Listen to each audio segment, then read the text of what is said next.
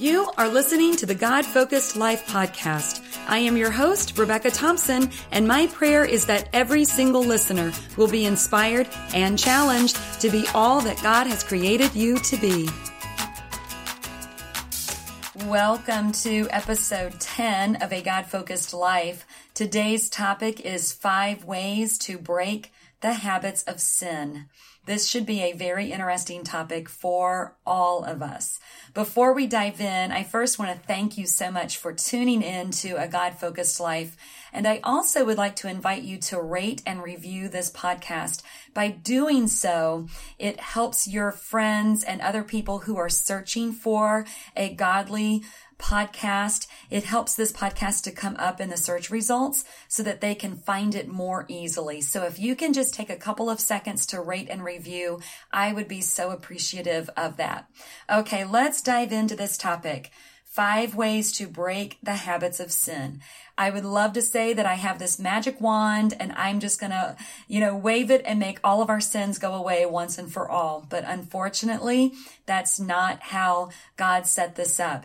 This is a journey. It is a battle. God teaches us and trains us, but he also promises that we have hope and that we can be overcomers in these things that are holding us back. And I want to lay a foundation before we get into those five ways, um, because I think that we need to understand the effects that sin has on us. Sin affects us in our bodies, our souls, and our spirits. And it forms, it, it makes us form these habits that it feels like we are just never, ever, ever going to get rid of and we're never going to overcome. But when we have more understanding of how it is affecting us in all of our areas, the more we can kind of unravel this and unpack it and start attacking it in each area so that we can overcome in each area. So sin will affect our soul. It's our emotions and, um, and how we feel when we sin. Um, whether it's gratification, it's something that feels good in the moment. It gives us pleasure. It gives us temporary satisfaction. It can give us this happy feeling. We've done this thing and it makes us feel happy, whether we're happy that we got away with something or whether we are happy because it's an emotional high. Um, but it will affect our emotions and we end up wanting more of that because who doesn't want to feel good, right? So the sin will affect our emotions and then it will affect our brains. It literally trains our brain, kind of like a dog learning new tricks. Um, the, the, the dog will do something and then it gets this response. It may get a treat. It may get a pat on the head, you know, and it wants that good feeling again and again and again. And it trains us. If I do this, I get that and and we get on that cycle of sin of i will do this so that i will get the pleasure. It's kind of a reward. And we've trained our brain how to do something. Um, our brains get changed literally by a chemical that's released. Um, when we experience pleasure, our brains release a chemical that makes us feel good all over. And we literally get addic- addicted to that chemical and we want more of that thing that makes us feel good. And then usually the sin will intensify, whether it's a food addiction or drug addiction or that relationship or maybe it's gambling. We win you know, $2 and then we want to win $10 and then 20. And it's just this, wow, I felt this and it felt this and I felt this and it was good. And it just, you know, it's seemingly good. And then it just sets us up for crash and failure and addiction. Uh, sin also affects our spiritual lives. It comes in between us and the Lord. We start going after the things of the world things that make us feel good rather than the things of God. We want that temporary satisfaction. We may still have God in our brains. We may still know that Jesus died on the cross for our sins. We've accepted him. Maybe we are truly Christ followers, but we are hung up in this one area that continually makes us fall and we go for this other thing rather than for the Lord. And it, and it causes a barrier in between us and the Lord. And we allow that thing or that emotional high to govern us rather than the Lord govern, governing us. and we allow those pleasures of the world to be the thing that we go after rather than the pleasures of the spirit and walking with God. God absolutely wants us to feel the pleasure, but he wants us to experience those pleasures from a spiritual level.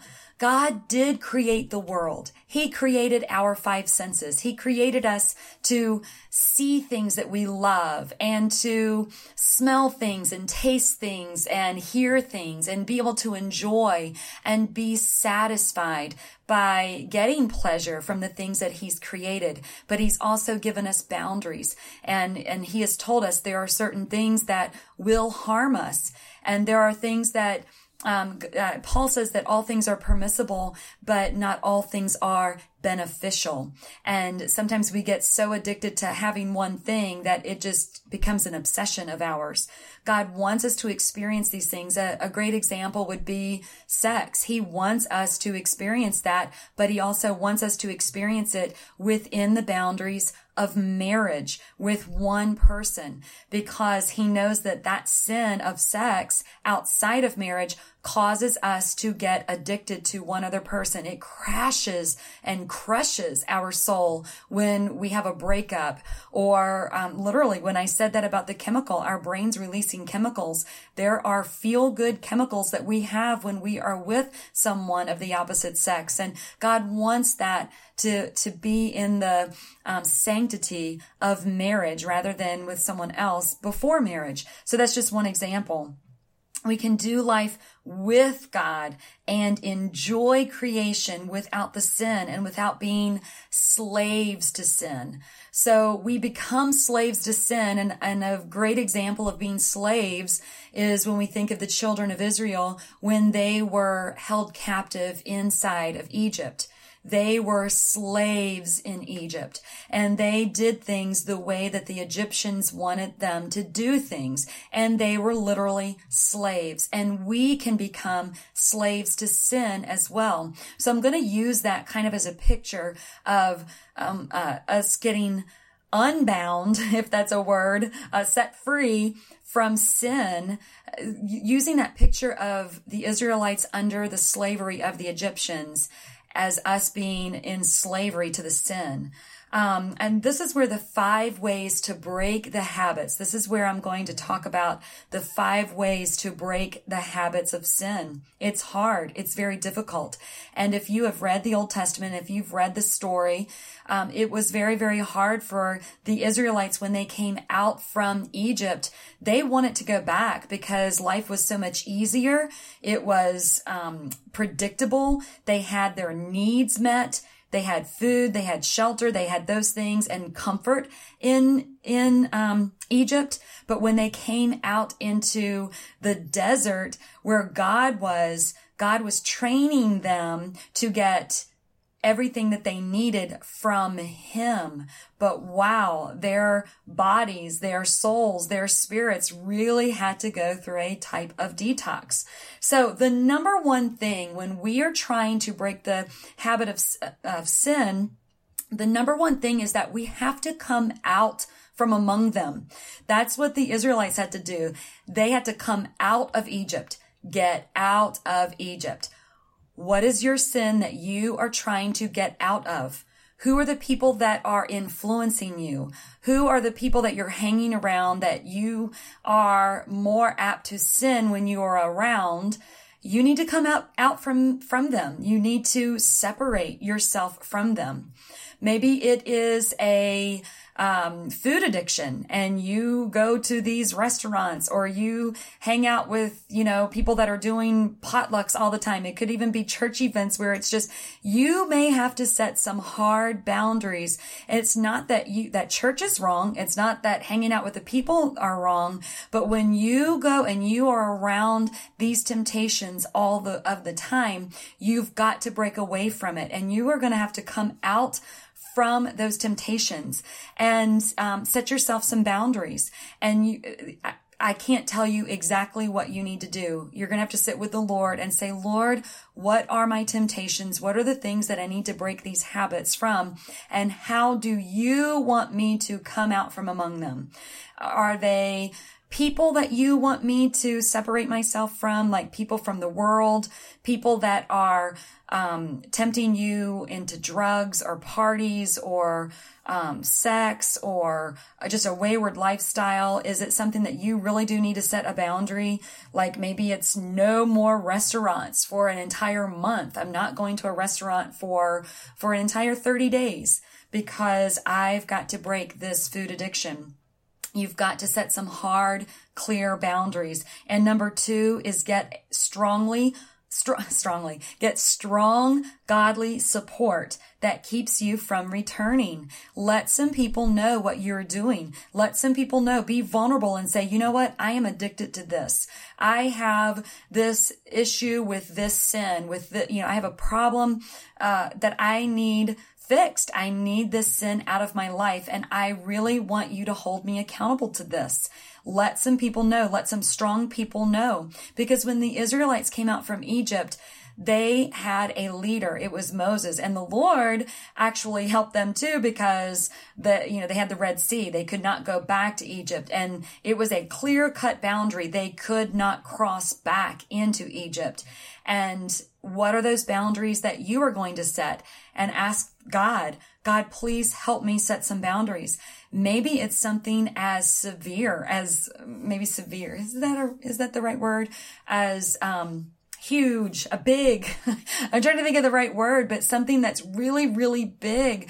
You may, if it's, if it's a drug issue, if it is, you know, some kind of addiction, you may have to check yourself into a support group. You know, maybe it's Teen Challenge, maybe it's another facility for uh, helping you to break these addictions because it is that important for you to be set free and it's not going to be easy. This addiction, this problem, this sin is too big for you to do it on your own. We need to realize that it's not something that you can just say no to. It's a huge problem and you are going to need support. You're going to need people to come around you and help you set those boundaries because at some point you will want to go back into your sin. You will want to go back into your Egypt and you need strong people to say, absolutely not. I'm standing with you to be firm and you won't go back. Cause one day, you know, say two weeks from now, maybe you can't predict when you think right now you're going to be strong and two weeks from now, you're going to have a weak moment and you're going to want to go back and you need to realize, no, I have given these people permission to help me stay on this journey to be set free from sin. Number three is fasting. When the children came out from Egypt and they are in the desert, they did not get to eat the fine meals that they had in Egypt. They had manna from heaven. They had what God gave them. They didn't get to do all of the things that they did when they were in Egypt. Um, and the same with us. I, I believe that a time of fasting it literally cuts us off from the things of the world so that we can be in tune with the Lord, so that we can hear Him. And when I personally, whenever I do a fast, I try to get alone with the Lord. I try to, um, set aside time where I'm not doing my normal schedule. I will set some time where I can literally go into my prayer closet more often or take a walk in the woods, grab my Bible and journal, some Christian music. I may be fasting. Usually I fast food. Sometimes people will fast their, um, you know, TV or their social media, things like that are good. But I heard a pastor say this uh, a few years back. He said, you know what? When you can say no to food, you can say no to just about anything. And it literally trains our body how to say no to the things of the world. And it opens up our spirit to hear of the things from the Lord. So uh, fasting is a huge way to help us break the bonds and the ties with sin. Number four would be church. And I even put the word rituals. And let me explain. Rituals in and of themselves, in and of themselves aren't so powerful. However, when we attach that to the things of the Lord, it is literally training our brains towards the things of the Lord. So when I think of what the children of Israel did when they were in the desert. The Lord had them set up a tabernacle and they came in and they did sacrifice. They cleansed themselves of sin. They sang worship songs. They um, they prayed to the Lord. They had different ceremonies for different things. And it, it, he also asked them to always remember Passover, meaning that was when the Lord set them free and allowed them to live when they, um, when they escaped from Egypt for them to really remember the Lord and we can remember him through our rituals. Now, mm, you know, we're not going to go get the fatted calf or our pet and go sacrifice them because Jesus was our sacrifice. But there are things that we do to remember the sacrifice of Jesus. And that may mean going and finding a church that we attend every single week, finding a Bible study that we plug ourselves into, you know, once a week in addition to our church services finding worship services where there's lots of music and time where we can just sing songs to the Lord, not just for ritual's sake, but doing those things with a heart bent towards the Lord. Uh, listening to Christian radio and Christian music, it's so important. Cutting off the, the music of the world and listening to the things that draw us closer to the Lord. Listening to Christian podcasts or reading Christian books, going to Christian blogs, maybe cutting out the news, you know, and turning on something you know that will enrich us and and pour in things from the lord these quote unquote rituals again it's not something that's within for ritual's sake. It's not something magic in it, but it's literally training our brains. When I go and read my Bible, when I go to church, when I go and do these things, and then we open up our spirits and say, Lord, please speak to me as I'm doing these things. I remember when I battled cancer, I would do communion every single day and I did it twice a day because I had to take these commun- um, chemo pills in the morning and in the evening. And when I did, I took communion before I took the uh, the chemo because it reminded me. It was a ritual, not just for ritual's sake, but it was to remind me I am depending on the Lord to give me healing, to give me grace, to give me strength. And I just wanted my attention to be upon the cross as I was taking the chemo because I needed him. And that was a ritual, but it had so much meaning um, in it. So, so just find those things. I, I you know, number four, I use the word church and rituals, but I just want to be careful with the word rituals so that you don't take it like, okay, let me just, you know, uh, check my boxes here and do A, B, and C. Again, I hope that you hear the heart in this of doing things that are going to draw you closer to the Lord because when you do that, you are training your brain. You are renewing your mind with a new, uh, with new habits and new things that will draw you close to Him. Okay, this next one, this is another word too that's like, whoa. but my word is circumcision. Wow, that's a big word. Now, before we go into the literal term of circumcision, I want us to think back to the Old Testament when they came out from Egypt, when they were in the desert, and when they came into their promised land. Uh, literally just this morning, I was reading about them when they were, when jo- Moses had died, Joshua is getting ready to take them into the promised land.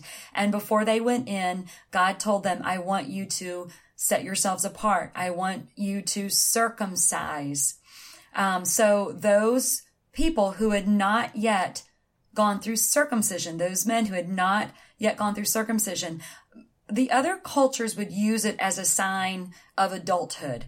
The Israelites, it was the, it was, they were the only community, the only, uh, quote unquote religious community, if you will, that used circumcision as a sign that they followed God. So God was saying, I want you to set yourselves apart and just know you are my people. Set yourselves apart. And then when they circum, when they did the circumcision, they were in Gilgal. And as they were in Gilgal, they could not leave. I'm sure physically, physically they wouldn't have been able to, but God said, I want you to remain here until you heal. Now, healing whenever we set ourselves apart, whenever we cut ourselves off from the world, that's what I like to think of circumcision. It is cutting ourselves off from the world. So our hearts, there are, there are scriptures in the Bible that talk about our hearts being circumcised, meaning the things in our hearts that are just worldly driven. We want the Lord to come and circumcise those parts of our heart and so that we are set apart for the Lord, set apart for him. So when, when the Lord said, I want you to circumcise yourself and stay here until you are healed. God wants to heal us from those things, from those areas. It may be a relationship that was not good for us. Maybe it was a boyfriend or a girlfriend that we were so attached to and you know this is not God's will for you. When you come out from among them, when you circumcise, when you cut off that relationship, there is going to be a wound. It is going to hurt because of the soul ties, because of the emotional bonds you formed, and it is going to be painful. And the Lord wants to heal you. And He does want to bring you into the promised land. But before you can just jump right into that next relationship, that next healthy relationship that God has for you, He wants you to heal first. Same with someone, say it's a drug addiction. He wants you to heal from the wounds of your past before you get set into society again. You need to go through a rehabilitation, through a physical therapy, if you will, emotionally and spiritually, so that you are strong enough, so that you are, are strengthened. And then God will lead you into um, your promised land. And then he will allow you to have a ministry, whatever that looks like. Um, and maybe I didn't put a number six, but maybe there should have been a number six of ministry and being around strong people not doing something in and of yourself, but being around strong people because I believe healing comes when we are with other people and we are pouring out to others, when we are giving and helping somebody else. Now, there is a reason why Jesus set out the disciples two by two, because one person can't do it on their own. We need the accountability lest we fall back into sin. And there are verses that talk about that too. Be very careful when you are trying to minister to somebody else, because you could find yourself right back in that sin. But when you are with a team of other really strong believers and holding yourself accountable to them and they are holding you accountable, you're more successful and your victory is um, more pleasant and more uh, celebratory because you know the victory is it belongs to the Lord. God has led you into a true place of victory where you are now helping other people. And I will say this, even after a circumcision, there will remain a scar. There will be that place where you will always remember this is where I, we, we never want to forget those scars. It'll be a place where we remember this is where I was really stuck in sin. This is where I was in you know in bondage to an addiction or sin or a relationship and I needed intervention. I needed people to come and help me and heal me. I needed God to intervene. I needed the church. I needed resources. I needed to fast and pray. I needed to go to extreme measures to get this out of my life. Jesus said that we will know people that are Christ followers by the fruit that they bear. So yes, all people will, we all have sin. As long as we are on this side of heaven, we will not be perfect because we are in a fallen world and we are tainted by sin. But I will say God gives us the tools for victory. And sometimes we can be stuck in sin, but still have a heart's desire to be freed from that sin. And the Lord will meet us right where we are to help free us from that. And we will have to repeat this process over and over and over. Like we, there will be one sin that we conquer and get victorious and maybe we find ourselves tripping up again. And you know what? God has to come and meet us right where we are again. And then we just beef up our accountability and get stronger that way. We don't want to stay in condemnation. We want to constantly, even like it's like in a war, even though we get struck down, we get back up again. I think it's Micah 7 verse 8 that says, do not gloat over me, my enemy. Though I have fallen, I will rise. And even if we fall down seven times, we get up eight. If we fall down a hundred times, we get up a hundred and one. God wants to set us free. He wants to teach us truth so that we don't live in the clutches of sin.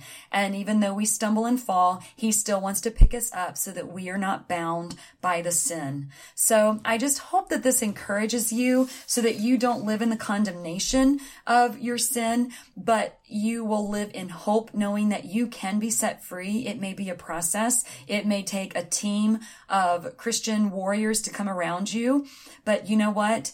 Freedom is yours because the blood that Jesus shed is stronger and more powerful and speaks a better word, a louder word than your sin does. So whatever the enemy does, uh, whatever he does for evil, God can turn around and use for good. It could be the most horrible, awful thing that is imaginable. But God, it's miraculous how he can take something so awful, so bad, so tainted, so ugly, and turn it around for something good, not only for you, but for also those people around you.